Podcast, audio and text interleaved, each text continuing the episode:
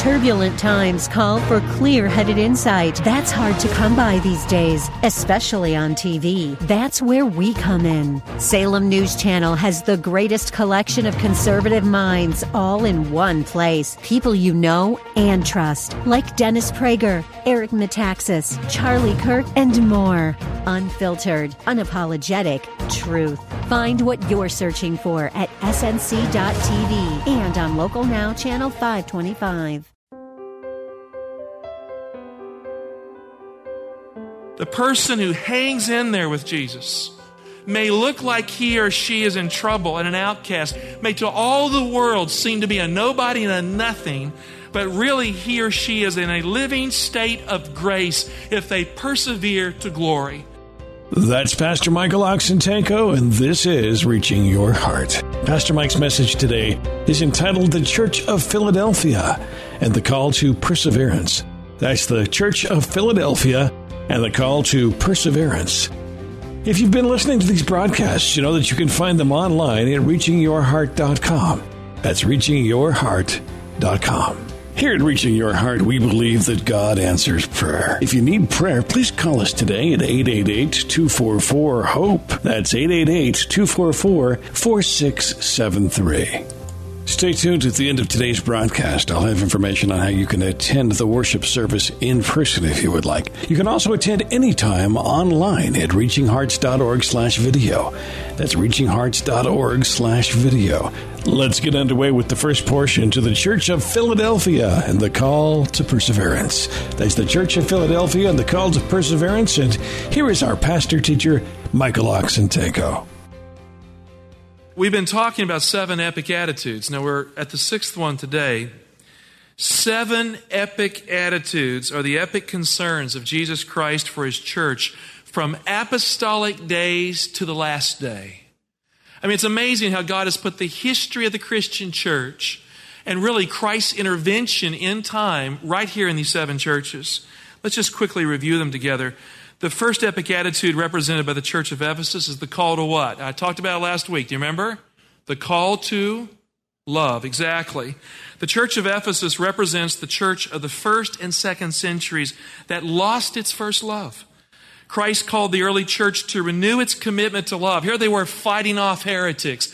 Here they were dealing with the heresy of proto-Gnosticism of these Nicolaitans, and they had lost sight of the fact they must love the heretic and try to win the unbeliever. And so Christ says, You must come back to your experience of love. The second epic attitude represented by the church of Smyrna is the call to what? The call to faith. Very good. Now, the church of Smyrna represented the church of the late third and early fourth centuries that was persecuted by the Roman Empire. In fact, it became the official policy of Rome to wipe out Christianity. For 10 days, 10 years speaking, Rome tried to officially defeat the Christian religion from 303, when the great persecutions began, to the Edict of Milan in 313 AD. The Christian church was put to the test. Finally, Constantine granted religious freedom, and through the power of God, the Christian church was saved from that terrible 10 year ordeal. We know, of course, the church of Smyrna is a call to faith. The third epic attitude represented by the church of Pergamum is the call to obedience. Now think about it. The Church of Pergamon represents the church era of the Synod movement, the institutionalization of the Orthodox Church, when false church fathers compromised the teachings of the Holy Bible. The church that gave us the Bible forsook the teachings of the Bible.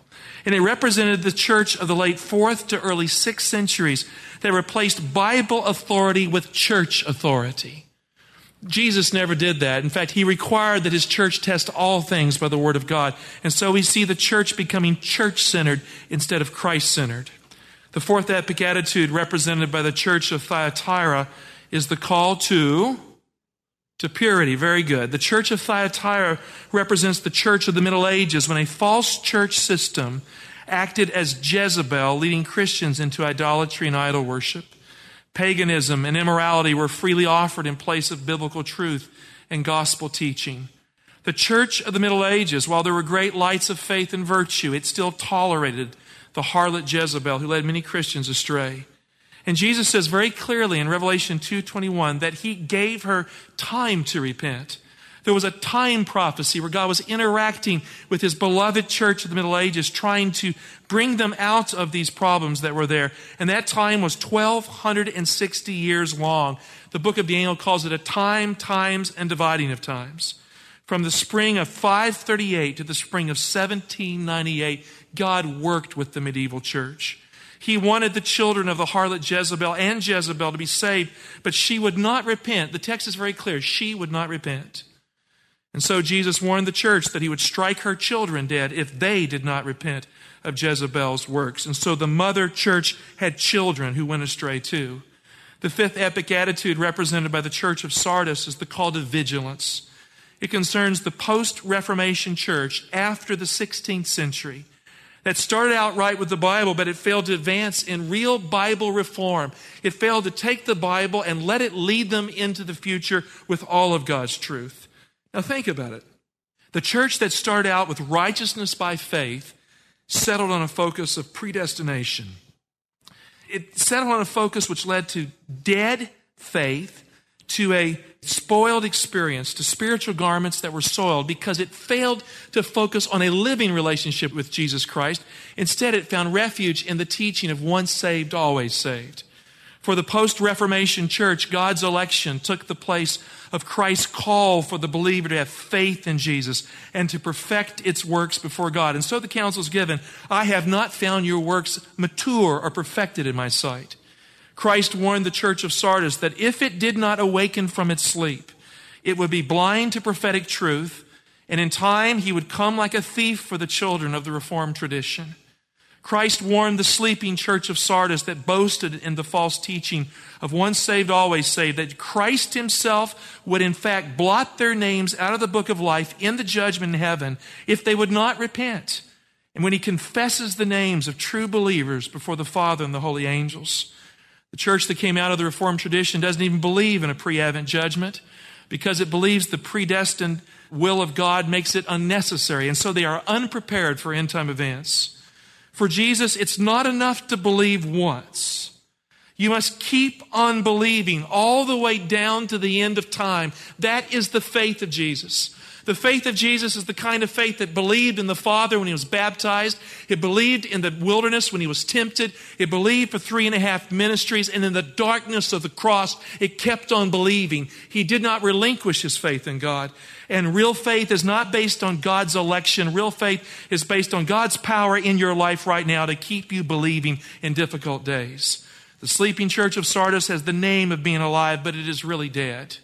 It's not enough to call yourselves evangelical. And I believe, in the truest sense, that we can call ourselves evangelical if we are obedient to the Bible and we are sharing Christ with others. It's not enough, though, to call yourself evangelical. You must really be evangelical and obedient to God's word to be alive. And that brings us to the church of Philadelphia. The sixth epic attitude is represented by the church of Philadelphia, and it is the call to perseverance. The Greek word can be translated patience, but also perseverance. I did a Google search for the definition of perseverance. How many of you ever do Google searches for everything? Here's what I found two definitions steadfastness and doing something despite difficulty or delay in achieving success. That was a pretty good definition.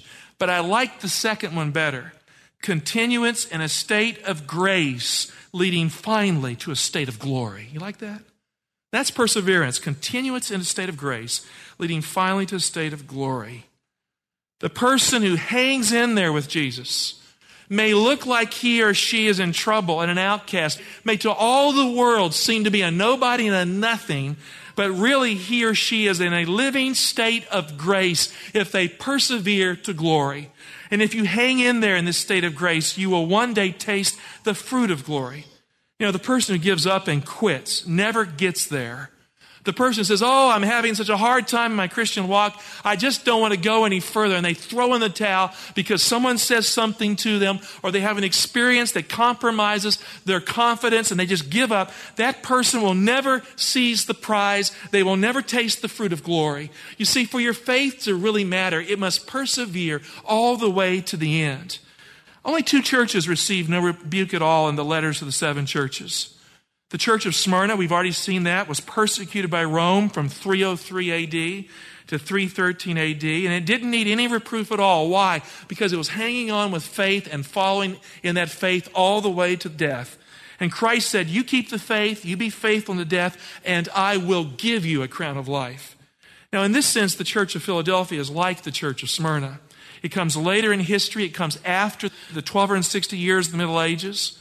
In Revelation 3:11 Jesus says, "Hang on to your crown, I am coming quickly." So there's a link between Smyrna and Philadelphia. Both groups were persecuted by the synagogue of Satan that claimed to be a body of true believers but was really a congregation of devils. Both groups struggled with Christians who claimed to be Christians when they were really fighting against the truth, making war against repentance, obstructing reform, trying to break up the body of Christ, and undermining Christian values based on biblical virtues that lead people to Jesus. I mean, when you are about that in the church, when that is your focus and intention, you can rest assured that you are a member of the synagogue of Satan. In Revelation 3 7, I'd like to begin Jesus' letter here by reading it. And to the angel of the church in Philadelphia, write the words of the Holy One, the true One, who has the key of David, who opens and no one shall shut, who shuts and no one opens. Now, here Jesus emphasizes that part of the vision of himself in chapter 1 that is relevant for the church that symbolizes the great Advent awakening at the end of the Great Awakening around the year 1840 and after the church that fell to sleep in the old world, the church of the post Reformation. Christ said, You must awake. We find the answer to the problem of the church of Sardis arising in the church of Philadelphia, which symbolizes the second great awakening, which led to the great Advent awakening in the 1840s. Scholars tell us that the second great awakening was perhaps the greatest religious revival in the history of the world since apostolic times. It was the time when one movement after another arose, hoping to restore the apostolic faith to the Christian church. It's been called the era of restorationism. The word Philadelphia in the Greek literally means brotherly love. And you couldn't find more brotherly love than that second great awakening. Men were living for others, women were praying for others, and souls were turning to Christ. The second great awakening is exactly what the post Reformation church needed a movement that led to love to faith, and to conversion of souls. The Second Great Awakening dawned around the year 1790, and it reached its zenith in the Millerite movement of the 1830s and 40s, which we have called, which history calls the Great Advent Awakening. Now, unlike the church that dwelt on predestination, the churches of North America focused on the Arminian teaching of free will and the importance of accepting Jesus as your personal Savior from sin. And they believed that every person could be saved. So they held tent meetings and they had altar calls so men and women and children could come right up to the altar and be saved and surrender to Jesus Christ. It was unlike the dead orthodoxy, which had surrendered the flame and faith of evangelism because it had bought into this notion of predestination that makes election so strong that men and women cannot choose Jesus Christ. They advanced reform movements like the abolition of slavery, health reform, and outreach to the poor and prison reform. And finally, they came to believe that Jesus was coming to inaugurate the kingdom of God. The ultimate reform for them in time of trouble meant that Jesus would come and bring his kingdom here. In Revelation 3 7, Jesus is called the Holy One, the true one, the one who opens and no one can shut. The Church of the Americas, the revival that was occurring in the 1800s, was alive and entrepreneurial for God.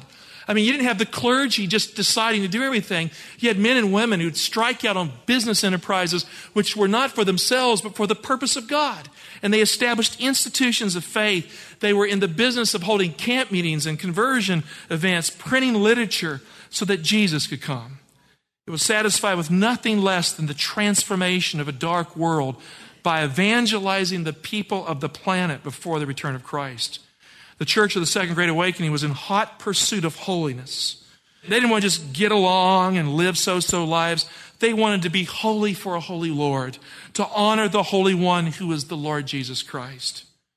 You know, I've thought about in my own life. I'm not sure I want to come to a church that just wants to play religion. What about you? I mean, just to come to church, to be a social Christian, to kind of act like things are all right and not to grow in Christ. What good is a church like that? And not to affect others for the kingdom. I mean, in the middle of the Second Great Awakening, church was about change in Jesus Christ. It was about a God who can reach you through the preaching of the Word of God. It was about Holy Spirit revival that was not fanatical, but was represented by obedience and repentance. It was the kind of church that is really church. And even though many of them didn't meet in churches, they met in camp meetings all over the country, in tents and the like. People were turning to Jesus. New names of churches rose to prominence in the new world of America. The Baptist church baptized people by immersion to Jesus Christ. They didn't just sprinkle, they baptized those people. They did exactly what the early church did. They put them under the water, dead in Christ, and they pulled them out of the water, alive, anew in Christ. There were also the Seventh day Baptists in the Church of North America who started keeping the fourth commandment as the Bible instructs. The Methodist Church pursued Christian methods to change lives for Jesus Christ. I mean, spiritual discipline, small group Bible studies, changing lives for Jesus.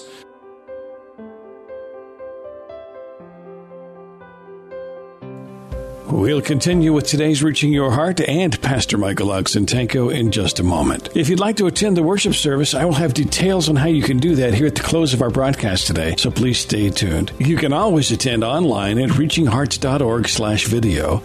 That's reachinghearts.org slash video. Many archived messages are available there for you, and you can attend the live service in a streaming format at that website, reachinghearts.org slash video.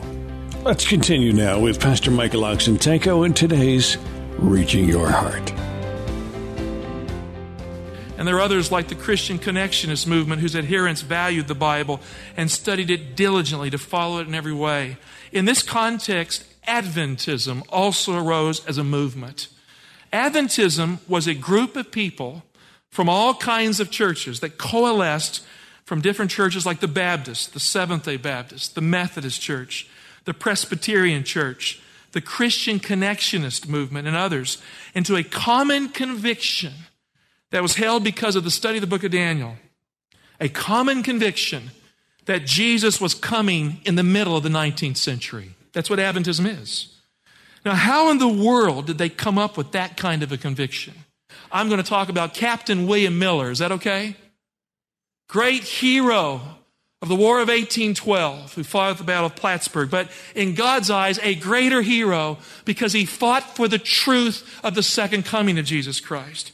Now, most Christians in America and the world before the Civil War believed that Jesus would not return until the end of the millennium. They were post millennial. In other words, Christ would come at the end of a thousand years. They were not premillennial, which means Jesus comes before the thousand years. Now, many Christians today, and I am one of them, are premillennial we believe in Christ's soon coming. Now, they deeply held, and one of the reasons for this, they deeply held to the political doctrine of manifest destiny. You ever hear of that? Manifest destiny. That was part of the American spirit in the 1830s and 40s.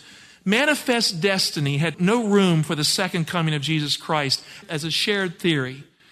Go west with your wagon, file a claim, get a ranch, expand the American dream, subdue the wild continent, Take it from the Indians. Go for the gold on Indian land, of course, for the good of the nation. Be patriotic about it. Get rich and get gold. It, it was really a Jacksonian doctrine of dominance, of Western dominance, the taking over of the Indian lands. And well, Jesus, when you get the gold, he will just have to wait. And besides, Jesus isn't coming for a thousand years to the end of the millennium. Good deal for you. Go for the gold and forget God, it was implied. In this arrogant atmosphere, one American preacher rose in the 1830s that God raised up to change the nation, that God raised up to prepare the nation before the Civil War to have a sense of its need of God, that God raised up to change the world so it would understand that Jesus is coming on this side of the millennium, not that side of the millennium. Before William Miller began to preach, people weren't looking for the coming of Jesus Christ at all, hardly. Most Christians weren't looking for him because they were satisfied with their life right here. America had become a good place to live without some end of the world coming to spoil it all. William Miller was a Baptist preacher who didn't start out as a believer in Jesus Christ. In his teens, he was convinced by bad mentors to become a deist. Now, Thomas Jefferson was a deist, and there were some of our founding fathers who were deists. Now, it's not fair to say they were all deists. I mean, that's an overgeneralization that we find today that's being used to argue that we have no Judeo Christian roots to our culture. There were a few deists, but there were also great people of faith who were the founding fathers of this country. But Thomas Jefferson was a deist, and he cut the New Testament to pieces to produce a Bible like the one that he would like to have. Not the one that was given by God, but the one that would satisfy his need for reason. Deists believe that God wound up the world like a clock, and then he left it all alone to work on its own based on natural law. And so there was a distant God in the deist way of thinking. And the God of deism was a cold and aloof God who, frankly, didn't care much about your everyday struggles for faith. He was more concerned with letting the universe run itself, and he went off to do his own thing. Now, William Miller was a captain in the War of 1812, and he fought at the great Battle of Plattsburgh in upstate New York. And as he fought in that battle, he saw his forces represented by the United States just frankly outnumbered and outgunned. And miraculously, the battle turned and it saved the nation. Far outnumbered in that battle, he saw a divine hand save his life on the field of battle. He saw the forces of the United States prevail, and he was forced to reassess his skeptical beliefs with Bible investigation. Perhaps these deists were wrong because something happened there that was of a supernatural quality. When Miller returned home from war, he began to study the Bible as if his life depended on it. Like the reformers of the 16th century, he came to understand that Jesus Christ is the Savior of the world from sin. He rediscovered the apostolic gospel that had been rediscovered in the 16th century. And as he studied his Bible, he began to feel the glow of righteousness by faith in Jesus Christ alone of the inadequacies of works to appeal to a God in the judgment day, of the need of a Savior who died on the cross to save him. Sola fide, he taught, by faith alone. His fear of death was replaced by a living confidence in Jesus Christ. Faith lays hold of him, he found, and William Miller took hold of Jesus. So he joined the Baptist church as a simple layman, following his Lord in faith. As William Miller studied his Bible, he discovered that the Bible contains a system of truth that can be understood with the help of the Holy Spirit. You know, when preachers go to seminary, when preachers get their PhDs very often, they sometimes communicate to people that they can't understand the Bible, that it takes an intellectual to understand it. It takes someone who has got the right degree to get it. William Miller was a layperson. He wasn't trained in any seminary. He took his Bible out, he opened it up, he applied common sense to it, he prayed for God's guidance, he took a Cruden's Concordance, he compared Scripture with Scripture, and the Bible themes began to come alive in this man's heart. So he studied the whole Bible, including the prophecies of the book of Daniel. As he studied long into the night, William Miller discovered the book of Daniel contained a coherent history of the world from the time of Babylon to the end of time. The four metals of Daniel 2 and the four beasts of Daniel 7, he found, like others in the Reformation and, and even others before that in the early church of the Orthodox tradition, like Hippolytus, he found that they represented the four world empires of Babylon, Medo Persia, Greece, and Rome. And the ten toes in Daniel 2 and the ten horns in Daniel 7, he, like others before, discovered that they represented the ten kingdoms of the monarchies of the Middle Ages after the Roman Empire transitioned to what history calls the Holy Roman Empire. And like the reformers, Miller recognized who the little horn of Daniel 7 was, right there in the Middle Ages, taking the place of Christ, leading the church away from Christ. And then he went further than the reformers. He began to focus on the prophecies of Daniel 8. The reformers had studied diligently Daniel 7, but he got into Daniel 8 and he found there the longest time prophecy in the Bible, the 2300 days of Daniel 8:14. Now days means years in the Bible in prophetic language. 2300 years, the longest time prophecy in the Bible. The 2300 day for your prophecy of Daniel 8:14 became the focus of the Christian world in the 1840s. I mean, the Christian church had moved through the medieval captivity. When the French Revolution occurred, now everyone was studying the book of Daniel. And finally, it coalesces at the end of the Second Awakening into a study of one verse in the Bible, Daniel 8 14. And when William Miller made Daniel 8:14 that prominent verse in his study, He, in fact, made it the prominent verse of study in the Second Great Awakening. I'd like to read it to you from the King James Version as he read it and studied it. Daniel 8 14. And he said unto me, Unto 2,300 days, then shall the sanctuary be cleansed. Is that how it reads in your Bible, yes or no? Okay, very good. That's how I read in his. The beginning of this time prophecy starts with the decree to restore and build Jerusalem. Now, how do we know that? Daniel 9:25 tells us that. Miller went there, he discovered the link between Daniel 9 and Daniel 8, that this shorter time prophecy is cut off or part of the longer time prophecy. And right there in Daniel 9:25 it says from the decree to restore and build Jerusalem. Well, unfortunately, that's all the time we have for the first portion of the Church of Philadelphia, the call to perseverance. We will continue this broadcast the next time we get together, and thank you so much for listening today. Worship services are Saturdays at 11 o'clock. And if you would like to attend in person at the church, we would love for you to do that. That address is 6100 Brooklyn Bridge Road, Laurel, Maryland 20707. 6100 Brooklyn Bridge Road, Laurel, Maryland 20707. Or if you're more comfortable, you're certainly welcome to watch online at reachinghearts.org slash video. reachinghearts.org slash video. The live broadcast will be streaming and available for you on that website, reachinghearts.org slash video. Thanks for listening, and we do pray that God is reaching your heart.